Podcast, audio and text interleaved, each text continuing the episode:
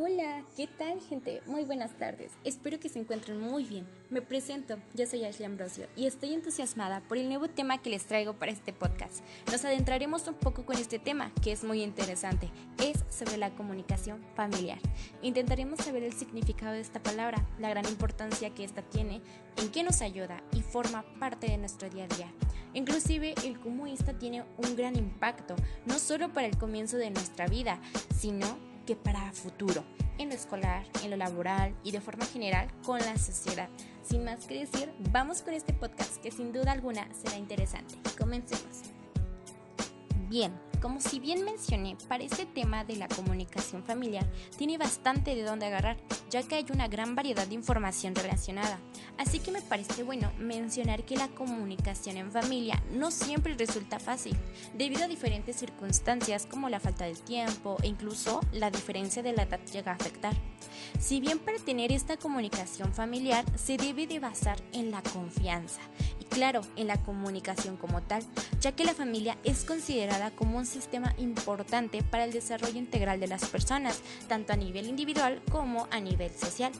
La familia para cualquier persona se convierte en la principal y primera unidad de convivencia, porque la familia se encarga de aportar o crear la identidad de cada individuo, además de que nos debe establecer unas bases en la cultura, en los valores, en las actitudes y claro, en las creencias.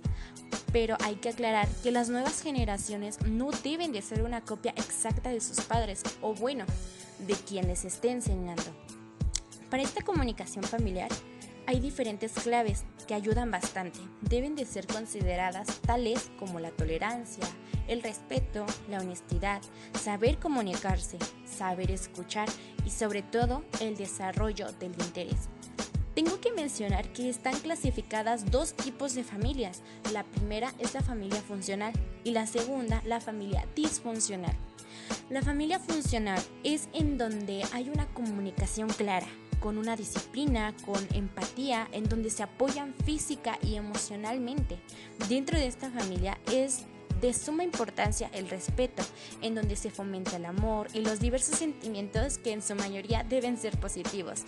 Cada integrante de la familia conoce su rol cómo son sus responsabilidades y sus compromisos para así mantener un ambiente sano.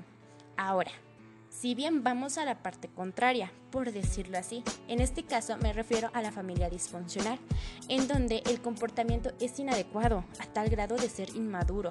Sonará un poco cruel, pero dentro de este ambiente los miembros o algunos de ellos están mal emocional y psicológicamente, en donde bien el nivel de autoestima negativo es bastante alto, lleno de una comunicación deficiente e insana, en el cual hasta puede manifestar comportamientos destructivos y violentos Espero que en cada uno de ustedes reconozca a qué tipo de familia pertenecen, ya sea a la familia funcional o a la familia disfuncional. Pueden hacer comparaciones con estos breves conceptos que recién les mencioné y sacar su conclusión de a cuál familia pertenezco si al finalizar sus conclusiones y como resultado les da que son parte de una familia funcional, me alegro demasiado por ustedes. Los felicito e incluso invito a que sigan con este ambiente familiar tan positivo.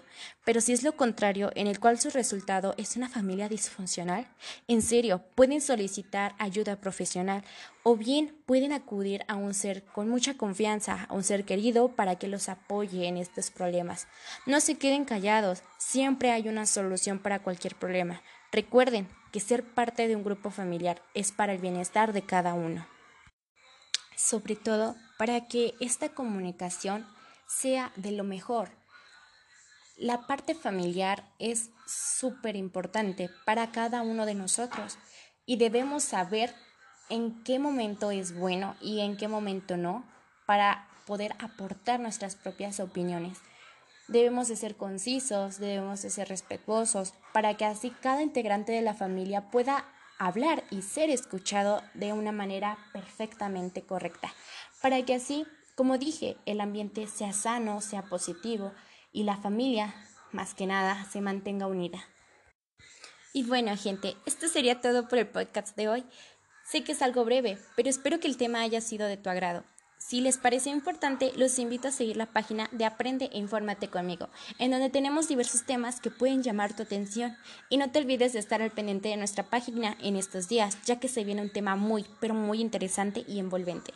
Sin más que decir, gracias por tu atención. Pongan en práctica esta información. Cuídense mucho. Yo soy Ashley Ambrosio y nos vemos en la siguiente sesión. Chao.